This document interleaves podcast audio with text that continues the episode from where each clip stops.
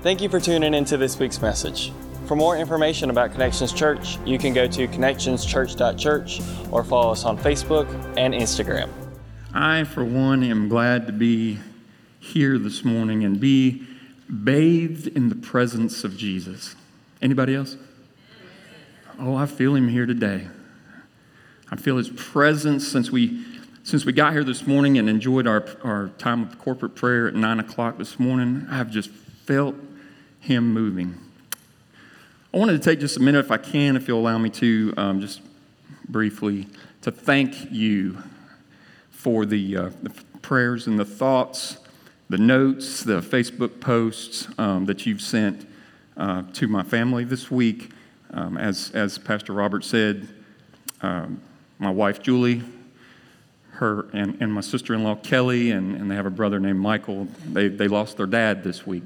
He passed away on Friday afternoon. And you all have reached out and truly shown yourselves to be our faith family. So thank you from the bottom of our heart uh, for that. And we'll share the arrangements uh, early this week with, with everyone. A couple of uh, months back, maybe a couple years back, there was a commercial on TV. It was a commercial for MasterCard. And they depicted things, of course, that you could purchase with the line of credit that they would graciously extend to you. But MasterCard and the marketing experts with that company did such a great job that they not only showed you the things that you could purchase and enjoy tangibly with the credit line that they extended to you, but they went further than that and they showed you the happiness and the satisfaction and the togetherness of family and friends after you had made those purchases. How many of you know what I'm talking about? Sometimes we talk ourselves into making a purchase because we think, look how happy I'll be, right? Are you with me? Are y'all awake? They wanted you to see the euphoria that would come into your life if you would go out and purchase something that you could not afford. And they went about it in such a sneaky, sly way. I think the same people were responsible for that serpent back in Genesis.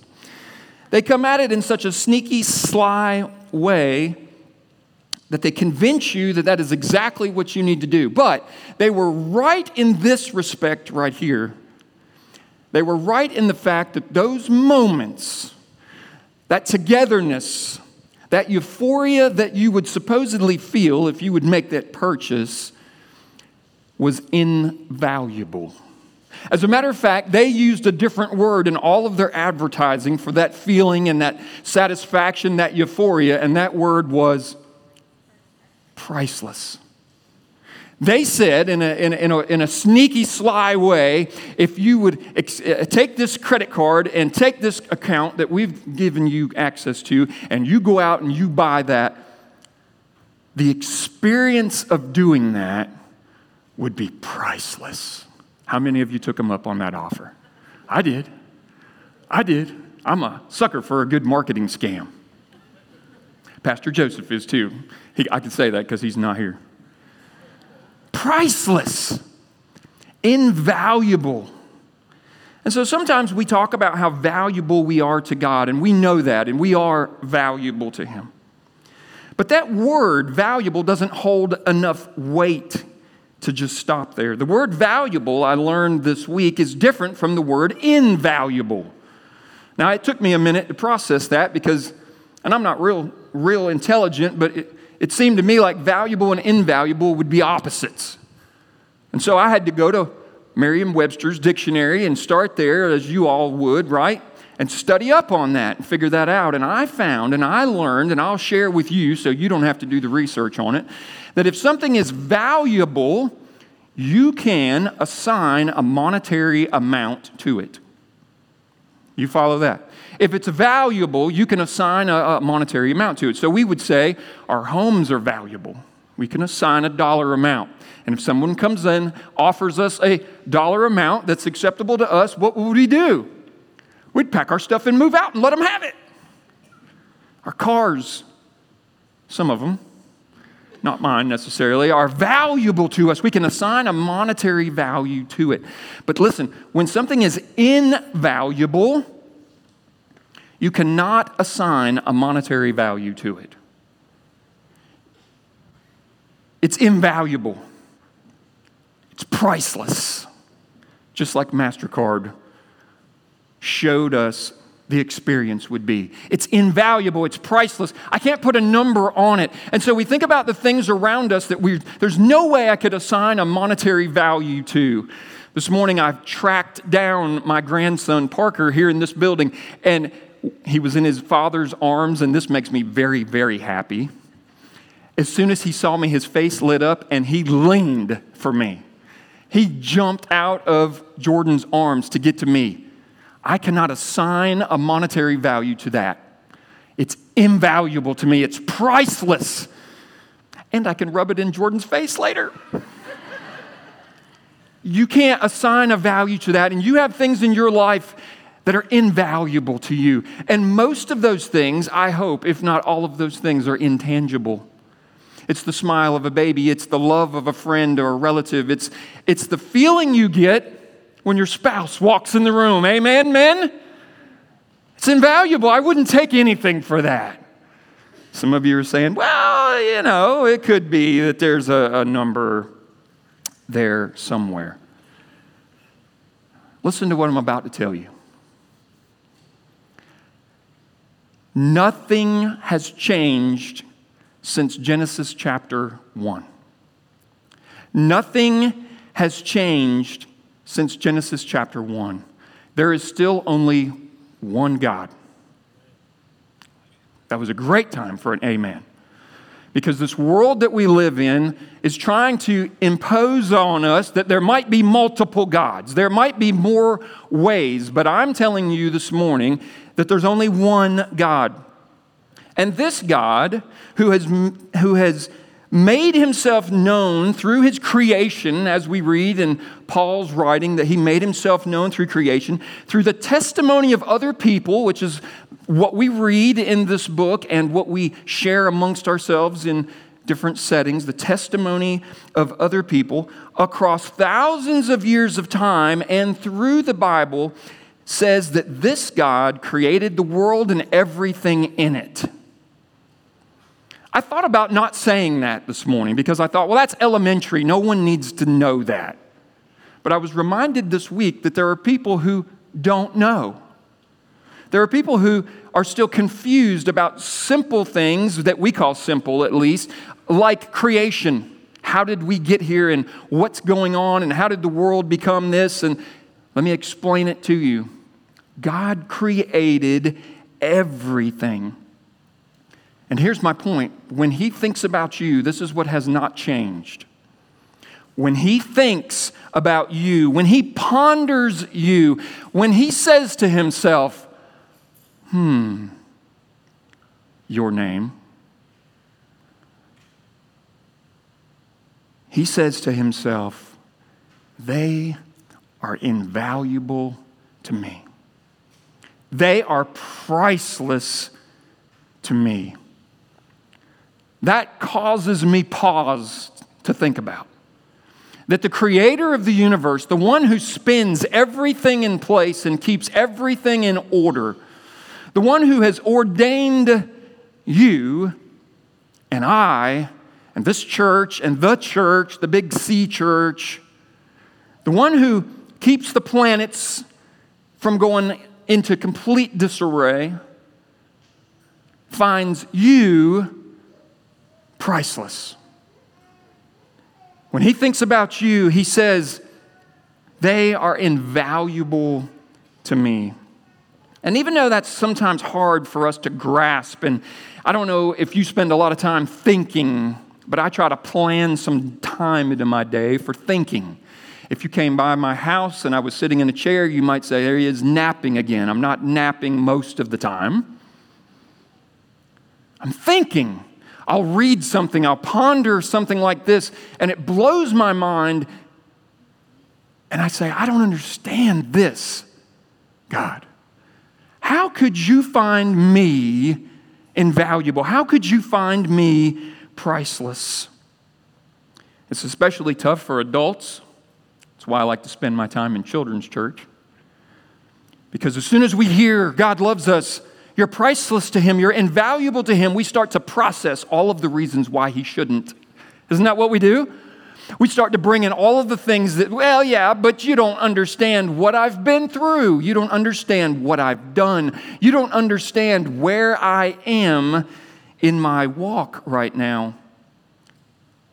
We talk about and think about the challenges that we have in our lives, the conversation that we had this past week at work with the people at the water cooler, the thing that we did last week that we said on January 1st, I will not do this again.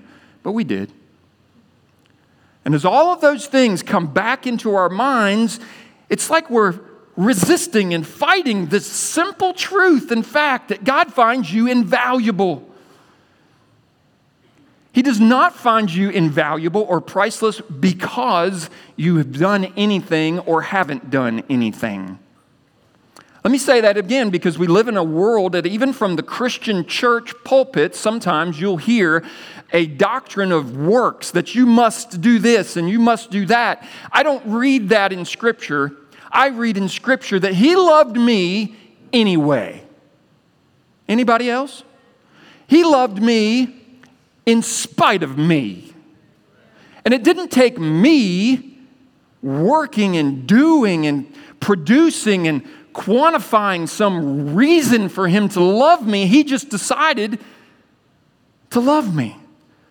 He just decided I, would be priceless to him. He decided that before I was even here.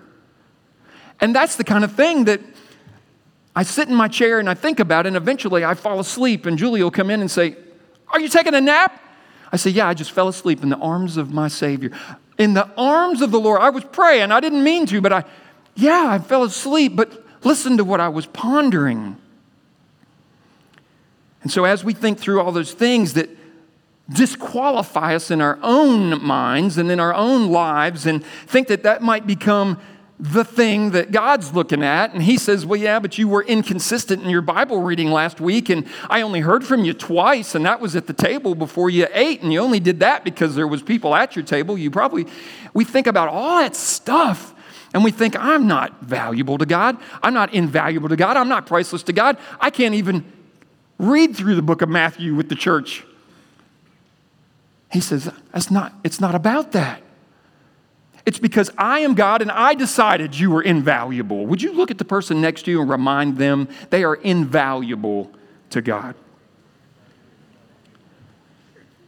In the mind of Christ, the same mind that put everything in play and decided that there would be saltwater fish that are so colorful and delicate and detailed that you just stand there in awe and stare at them. Anybody?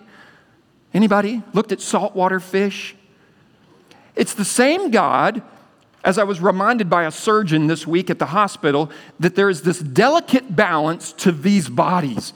And if one thing goes off kilter, it can throw everything else out of kilter. But yet they're so strong and they're so put together with uniqueness that we can go years and years and years and abuse them and they'll still run. It's that God and that mind, that designer that says to us, says to you this morning, you are invaluable to me. You are priceless to me. And so, how do we know that we are invaluable to God? Let me share a few things with you. If you've got a pen, you might want to write these down. I'm going to go pretty quick. Here's the reasons that we know that we are invaluable to God, that we're priceless to God. Number one, He created you in His image. We read that in Genesis chapter 1, about verse 26, 27. It says, let us, and that was the Father, the Son, and the Holy Spirit, create men in our own image. You remember reading that? So, if He would take the time to create us in His own image, don't you think that we're val- invaluable to Him? Yes, we are. He created us in His own image. He, he could have decided to create us in a different image, but He didn't. He created us in His image. Number two, He will never forget you.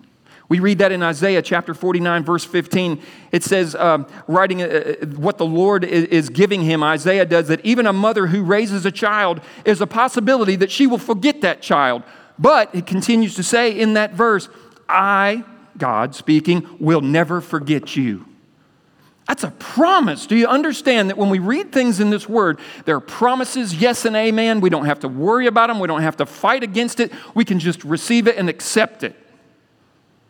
Now, it takes a deeper place of our living in, in our Christian walk to get to that point where we just accept it. Because some of us are still analyzing things and we can't accept it and believe it until we've decided that it's okay. I'm telling you this morning, it's okay in 2020 to just accept it because it's in God's Word. You say, well, Pastor, that seems a little naive. Well, have it your way. But I'm choosing to just accept it because it's in God's Word. So He will never forget me. That's how I know that I am invaluable to Him. Number three, He has a plan for you. Kaylee talked about this just a little bit at the end of that song. Jeremiah 29 11 says, I have a plan for you, right? We know that verse to prosper you. That's how we know that He is looking at us and saying, You are invaluable to me because He took the time to create a plan for us. You may feel like you're going willy nilly through life, making your own decisions and doing your own thing. You may be, but I know that there is a God in heaven who has a plan for you. He also had a plan for me, and He ruined all my plans so that He could initiate His plan. So get ready. I am invaluable to Him because He has a plan for me. Number four, we are the apple of his eye. Have you ever read that in Scripture? Four times at least in the Old Testament, it refers to the apple of his eye. And so I had to go back and do some research of that. You know, some of you who know me know that I can't just, okay, I got an apple here, what's going on with that?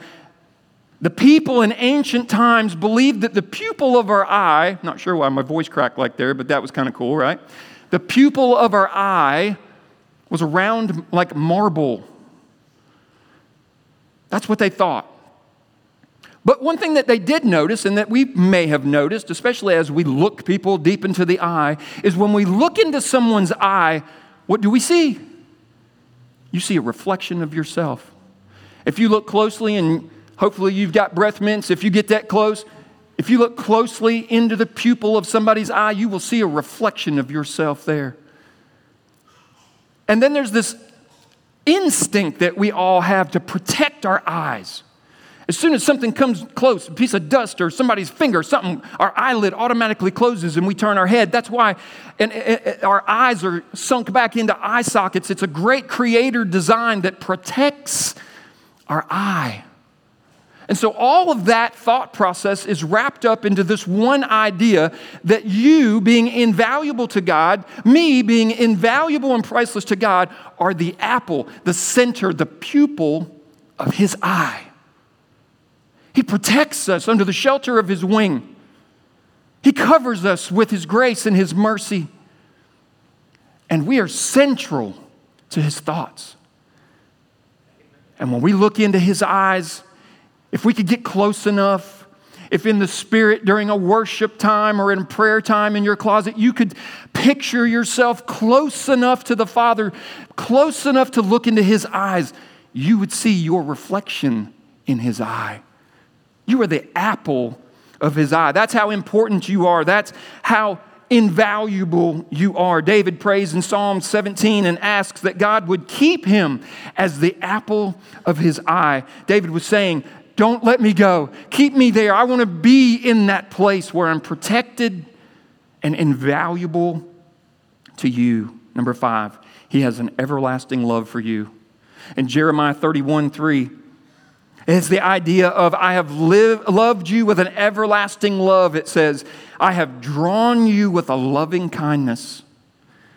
You see, that everlasting love is what I mentioned earlier. He decided to love us that we were priceless and invaluable to Him before we were even here. We didn't have to come do something. Amen? Aren't you glad it wasn't up to you and how good you could be? We couldn't even keep the, the, the, the little laws of the house. That's why some of us got turned over our parents' knee and got a spanking or a whooping. That's why somebody had to go get a hickory. Because we couldn't even keep the, the laws of our household and, and what our parents told us to do. We can't keep anything on our own. That's why God says it wasn't up to you. I wasn't waiting on you to get here and see how good you could be. I loved you with an everlasting love. Not only depicting the fact that He loved us before we were here, before the creation of the world, the foundation of the world, but that He will always love us. Aren't you glad it goes both ways?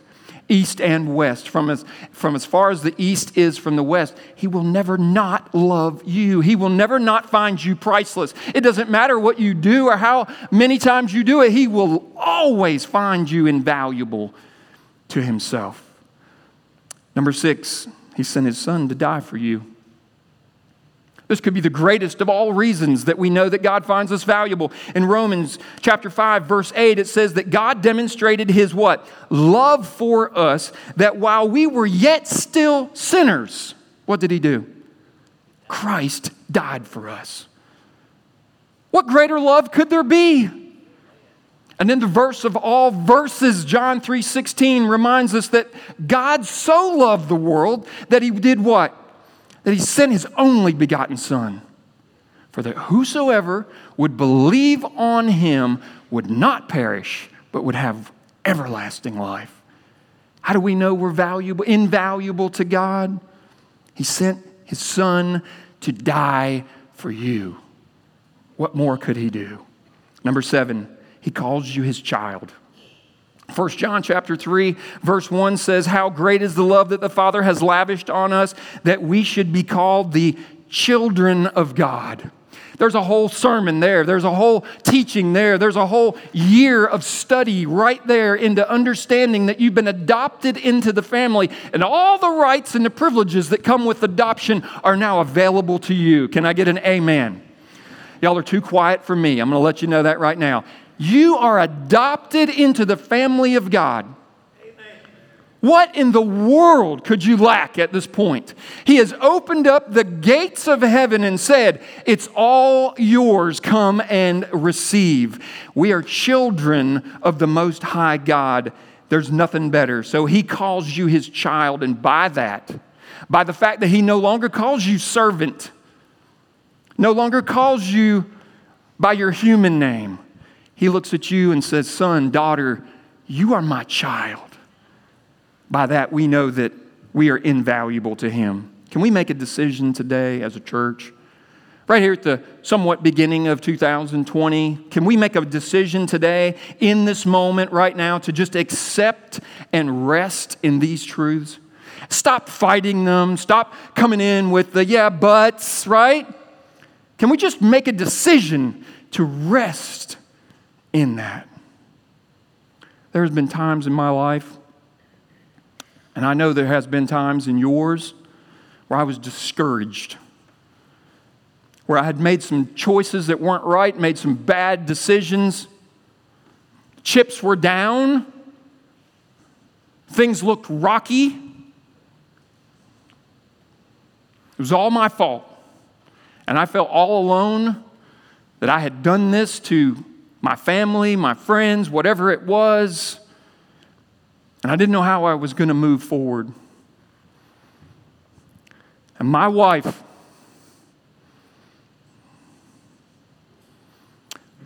would take me by the hand in those moments, and it's been more than once. And she would look me in the eyes, and she would say to me, Rest in the fact that I love you. Rest in the fact that I love you. And she has no idea how much that means to me. She has no idea how that changed me and energized me to move forward and to walk one more step and, and go one more day. Because I knew in that moment that no matter what all this out here looked like, she was with me. She still loved me.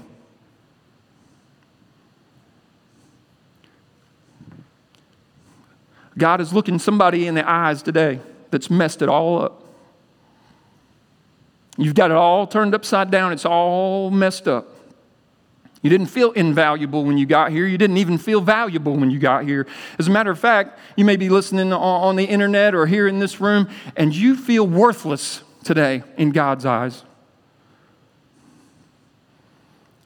You didn't know maybe if you even wanted to come today, you thought, well, it's the new year. Maybe I'll try church. Maybe I'll try religion. Maybe I'll try faith. I, I, I got to do something. The world is not right. It, we we got to right the ship. Can I tell you this morning with the same passion that I told you what Julie said? He is looking you in the eye this morning and he is saying, Will you please rest in the fact that I love you. Will you please rest in the fact that you are invaluable to me? You have not done anything so bad, you have not done it so many times or with the, so, so many people that I do not love you this morning, saith the Lord to somebody in this place. Rest in the fact that He loves you. Why are you so invaluable to God? Because you are His creation. He made you. Why are you so invaluable to God? Because your soul is eternal. Think about what He created when He created you. He did not create something that would ever die. And I'm not talking about these physical bodies because, as we were reminded on Friday afternoon, they will perish. He created the imperishable. He created our souls, the part that connects with Him in such a personal way if we will allow it. And He said, If I created something that will never die, it will spend eternity somewhere, then that is invaluable to me. The value He can place on that is, as MasterCard said, priceless. Why are you so invaluable to God? Because the enemy of your soul cares just as much about your soul as God does. He wants to take it, he wants to remove it from the presence of God. So if the devil feels that way about you and is constantly in this, this, this air of, of war against your soul, if he's putting that much value on it, then don't you know this morning that God, the one who created it, puts even a greater value on it? Why are you so valuable to God? Because of the price that was paid to redeem you. For God so sent his Son because he loved the world. That's how we know how invaluable we are to God. So, since I am this priceless, invaluable being, soul, that God created and cares so much for, what should I do? What should my response be? As I now understand and I allow myself to look into the face of God and hear Him say to me this morning, rest in the fact that I love you. As I hear those words, as I understand that this is coming from a divine creator, some, the, the, the very one who created me, what should my response be? What, what do I do now? You see, I am called by God to do something. I am called to truth. Truth is an acceptance of uh, and, and a belief of the things that I can't understand, that I'm called to that. I'm called to truth. I'm called to life. It's that deeper life that He calls us to. It's not this physical life that has so many pains and emotions and, and, and ups and downs like we're on a roller coaster at an amusement park. That's not the life he was speaking of. He's called us to a life of joy and prosper and, and, and love. That's what he's called us to. He's called us to salvation. It's the salvation that we can accept that gives us eternal life with him, not just eternal life you see, everyone under the sound of my voice will live eternally somewhere. Your soul will exist somewhere. You will either exist in the presence of God or absent from the presence of God. And what we've been called to is a life of salvation, a life in the presence of God, so that when our physical life ends or when the rapture takes place and He calls His church home, we will immediately be in the presence of Almighty God. That's the life that we've been called to. So not only have we been called, but we've been chosen, chosen to receive. And some of us have a problem with that. We've been chosen to receive the benefits of being a child of God. Some of us don't like to give gifts at Christmas as much as we like to receive them, right? It just feels awkward. People put you, eh, well, here, I wanted you to have this, and you don't, you're just kind of mumbling. You don't know what to say. You're kind of, you, you know, want to open it, but you don't want to look too interested, kind of a thing. It's, it's hard for some people to receive a gift. He has chosen you this morning to receive a gift. And that gift is that you can be a child of God if you're not. He has chosen you to produce. We're to be producers. What are we to produce? Fruit. The Bible says that we will know a tree by its fruit. He was talking about people who would preach non truth. And he said, All you got to do is look at the truth, uh, look at the fruit that they produce. That's the litmus test. Some of us struggle in that area and we're like, Well, I don't know about this guy or this lady or whatever's being taught over here or preached over here or what I'm seeing on TV. Look at the fruit. He says a bad tree can't produce good fruit, and a good tree can't produce bad fruit. So, what are we trying, What are we supposed to be producing? They're listed for you in the book of Galatians, and that's just some of them. It's the fruit of the Spirit: love, joy, peace, patience, kindness, goodness, faithfulness, gentleness, self-control. Chosen people produce good fruit. We're chosen to love everybody. He flipped the kingdom upside down when he said, You have been told, love the people who love you back. I come to tell you, love even your enemies. It wigged them all out. They couldn't understand it. But he said, I am choosing you. I've called you and chosen you to love. How do I learn how to love? I get closer to Jesus because I want to be like him. And just as, as he was able to walk into a room full of unlovable people and love them, I want to love like Jesus does. You've been chosen to love. And He has also made you capable of all of these things. I'm capable of praise and worship. Some are more reserved than others, that's fine. But He created you to praise Him.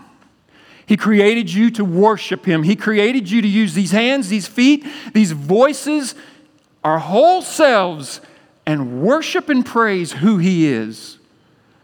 He gave you all those tools and He made you capable of praise. He made you capable of hope, not something that the world finds easy to have.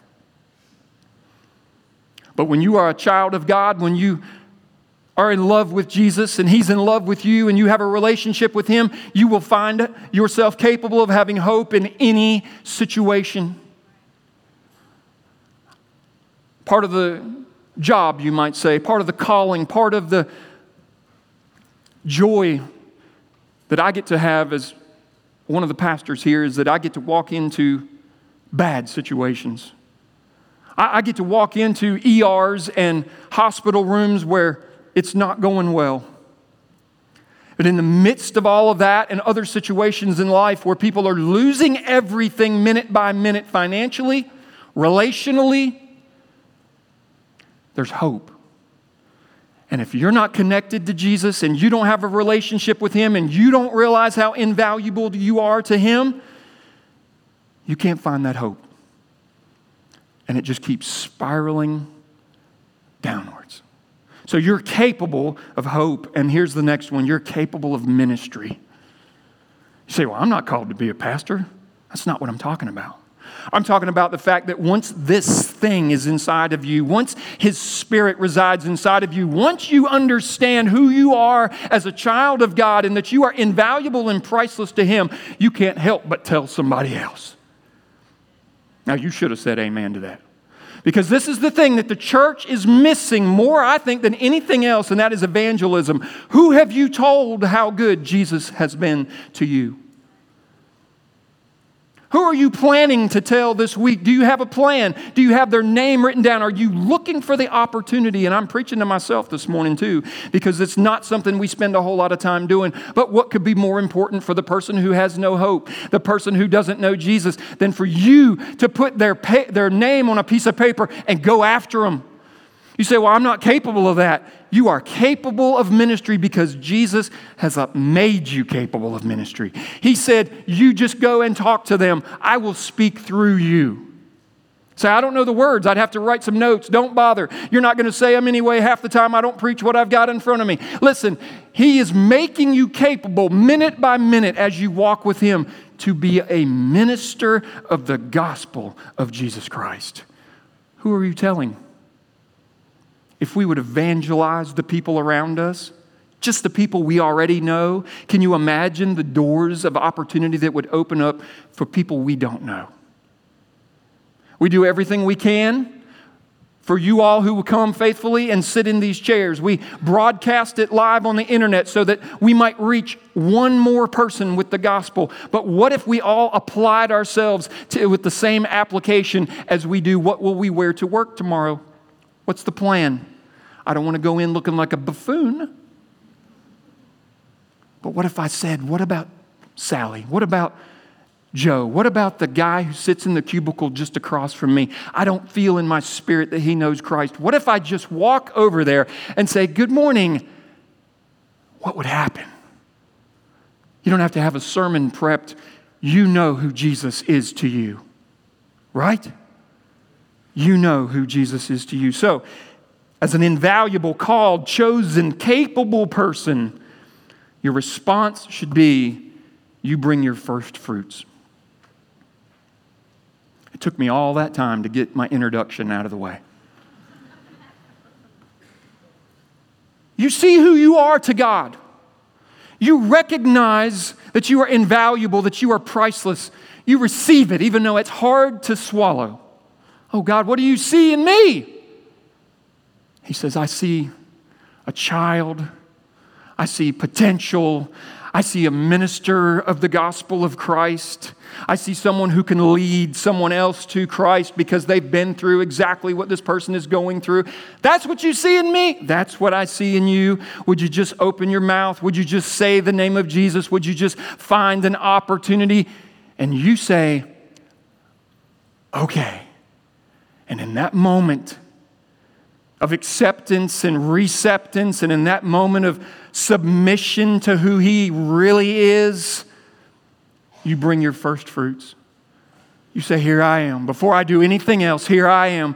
Before I spend money anywhere else, here's your portion. Before I open my eyes and think about the news headlines, are you kidding me? I will open your word and I will absorb what it says and who you say that I am. Before I listen to the garbage on TV, I will hear the voice from heaven say, You are my chosen, called, invaluable child, and I love you. And in that moment, you start to pour out your first fruits. And as we know from reading through our Bibles, it's the first fruits that God says, Ah, I enjoy that. Now, there's a person, God says, that's got their priorities in order, that understands that the, the bad things, the ripples, the, the bubbles in life, they'll come and they'll go. But this person understands they're invaluable to me. Would you look at 1 Peter really quick as we close our time up? If we could get that on the screen. Chapter 2, verse 9. But you are a chosen people, a royal priesthood, a holy nation, God's special possession. That you may declare the praises of Him. There's that idea that He created us for praise of Him who called you out of darkness into His wonderful light. Aren't you glad He called you? Aren't you glad you're not in the darkness today? Once you were not a people. You get the reference there? Once you were not even a people. You were so scattered and your, your minds were so out there that you weren't even a people, comma, but now you are the people of God. Now you have identity. Now you know who you are. And when you know who you are, you can stand a little firmer that day. Amen. When you're uh, kind of like don't know who you are and what's going to happen, then you sort of look like you're on a surfboard. But this says that once you understand you are the people of God, once you had, had not received mercy, but now you have received mercy. You went from being someone who was condemned because you had no mercy and you didn't even know who you were to this side of the stage where you know exactly who you are and you've received mercy. You are invaluable to God. He looks at you and says, priceless. And that doesn't mean tomorrow after you've picked up the Bible reading plan and caught up. Good luck. It's like 14 chapters. That means now, in this moment. That means with all the stuff you drug in here, and I drug in here, with all the weight of this past week, with all of the, ah, I got non churchy words coming to my mind. All of that. He said, in that moment, I love you. You can rest in the fact that I love you. Would you bow your heads and close your eyes?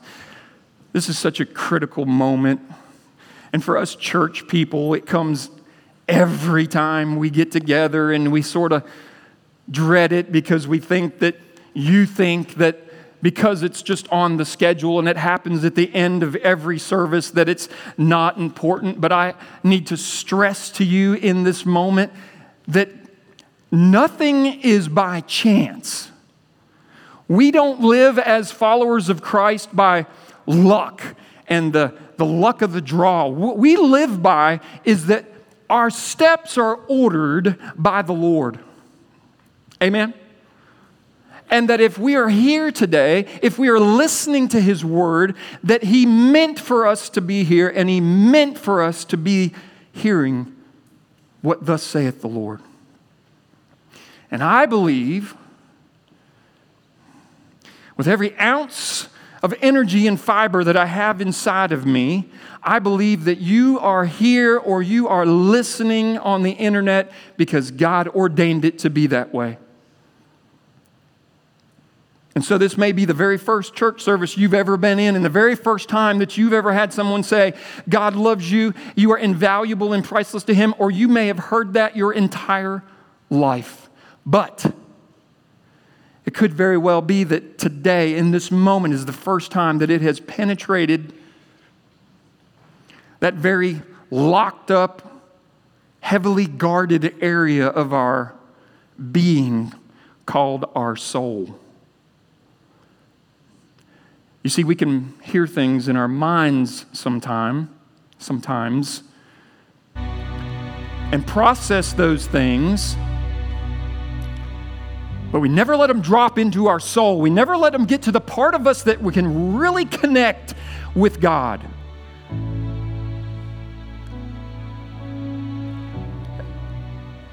So maybe today is the first time it's ever connected, it's ever dropped in there. And now there's this little thing, this little hard to explain rumble, this, this kind of frustration in a way that you feel. And you almost wish that you could just get up and walk out. I, I, I want to encourage you in this moment that that is the Holy Spirit of our God prompting you. Prompting you. You say, well, what is it prompting me to do? It's prompting you to be receptive to what He's trying to tell you today. And at the risk of being redundant, He's trying to tell you that he knows that you've got it all wrong and that you've messed it all up. He knows that you've been walking your own path, but today He wants to take your hand and change that. And so, with every head bowed and every eye closed across the room, I, I, I got to throw the invitation. I, I, have to, I have to say that if that's you today and you feel that little tingle, that, that pulling, that calling, that little frustrated feeling anywhere inside of you, would you just throw up a hand so I know I'm not by myself and just say, I, I, I'm feeling that? Thank you. Thank you. Anybody else? Thank you. Don't be bashful. This is the family of God. Thank you. That doesn't mean you're a bad person. It doesn't mean anything except you are sensing the calling of the creator of the universe on you. How personal is that? Maybe you're here today and this is all foreign to you. You've never even considered a relationship with Jesus Christ. You didn't realize how invaluable you were to Him, but you want more. Would you be bold enough in just blind faith and that calling that you feel inside of you right now to raise your hand and say, Pastor, I, I just need, I need to know more. I want more. I, I don't know what to do next. I hope you tell me, but that's me. Throw a hand up. There's somebody in here. Anybody? Thank you, Jesus. See, it doesn't matter if we're young, if we're middle aged, maybe we've been going through the church process for years, but this is the first time you've ever felt like this, you've ever experienced this, you've ever known in your spirit and in your soul today was for me. So I want to ask you to take, take that next step. If you raised your hand for any reason, or even if you didn't, but you wished you had, would you get up here and walk, walk down here and be, and be with me? Because I'm, I'm here telling you, I felt something this morning. I felt something from the moment I got here this morning. I, I felt something during our prayer time. He's working on me, and I'm not ashamed or scared to say it. He's working on me. I, I'm open to it. So, would you come and join me? Anybody? You just you just felt something this morning and you, you need someone to pray with you and pray for understanding of, of what that is and, and help you along the way. Anybody else? I, I don't want to i don't want to pull you out of your seat but there was many more hands that went up. Would you just listen to that still small voice? It may be that just in you standing or, or walking down here and, and being receptive to that, that your life changes forever today. Anybody else? Just one more, one more minute. Thank you, Jesus. Thank you, Jesus. Can I get, Pastor, would you come and, and, and pray with him? And can I get a few ladies to come and, and pray with these precious ladies here. I don't want you to just stand behind them and hope. I want you to ask them and agree with them and help them in this moment. You see, God wants to do a work in us, but we have to receive it and we have to do something in response. We, we have to come and say, Help me. So that might be all you can muster this morning is help me. And it'll be enough.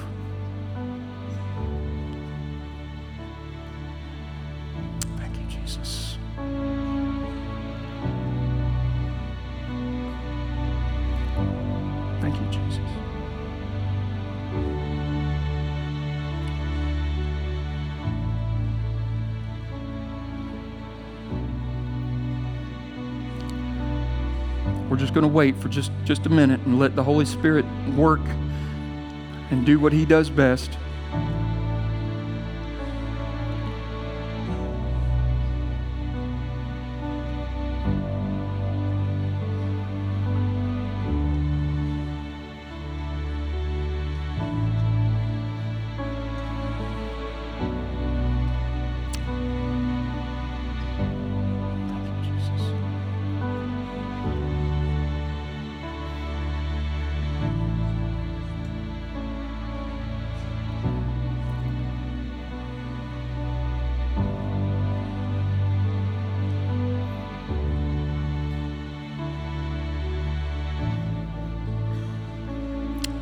Would stand, everybody stand across this room. We're going to pray together, and you, you may have resisted moving, but now at least you're standing. And so it's not too late. It's never too late. It's never too late with Jesus. He's always got arms wide open, He's always waiting. And so as we pray together, if you have never received Christ, you, you've never entered into a relationship and a walk with Him, we're going to pray together. This is your moment. If you had never realized how priceless you were to Him today, this is your moment to receive that, to understand that with not just a mind understanding, but with a soul understanding. So, church, let's, let's pray. I want to hear some praying going on in here. Heavenly Father, thank you. God, I, I lift you up because of who you are. My creator, my savior, my healer, my protector. And Jesus, I thank you today for these ladies who, in faith and in confidence in who you are, stepped out. Lord, I thank you for this gentleman who, in faith and confidence, stepped out. They want to see life change inside of them. They want to see Jesus bubbling out of them. They, they want to see things be different. And so today, Jesus, through the the power of your Holy Spirit, which is the only way that someone can be changed and be saved into this, into this salvation. If there's someone here today that is just simply saying, Help me, Jesus. I pray and believe and understand from reading your word that you will come and you will wash away their sins. You will wipe the slate clean. All we have to do is say, Help me, Jesus, forgive me of my sins. Come in to me and, and wash me clean. I want to have a relationship with you. And you'll do it.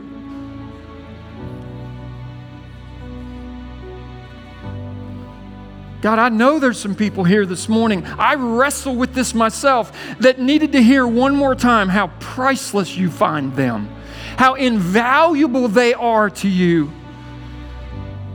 You know, God, our lives are hard, they're tough. We fight the battle every day, and sometimes we give in and we lose. But today is not that day. Today is the day that we stand not in boldness of what we've done or can do, but in boldness of you, in boldness of the gospel of Jesus Christ. In boldness, we proclaim, We are priceless children of the Most High God. Would you say it with me? Could you muster those words? We are children of the Most High God. He finds me invaluable in His sight. My soul belongs to Him. I will praise His name forever. He will provide for me, He will heal me, He will make a way, He will save me to the uttermost. He is my Father. Am I the only one in the room right now that's just about to lose it? He will provide for me when I can't provide for myself. He will heal my family. He will save my lost loved ones. I am invaluable to Him. He looks upon me and He smiles. He looks upon me and He loves me. It doesn't matter what I've done and how many times I've done it. He looked upon me before I was even here and said, you can rest in the fact that I love you. Thank you, Jesus, for loving us. We didn't deserve it. We didn't do anything to gain it or earn it. You, in your great and glorious mind, rained mercy down on me. And now I relish in it. I revel in your presence. You're a life changer. And we worship you. We worship you today. In Jesus' name. In Jesus' name. Would you worship him today, church, like you never have before? He deserves it. Thank you for tuning into this week's message. For more information about Connections Church, you can go to connectionschurch.church or follow us on Facebook and Instagram.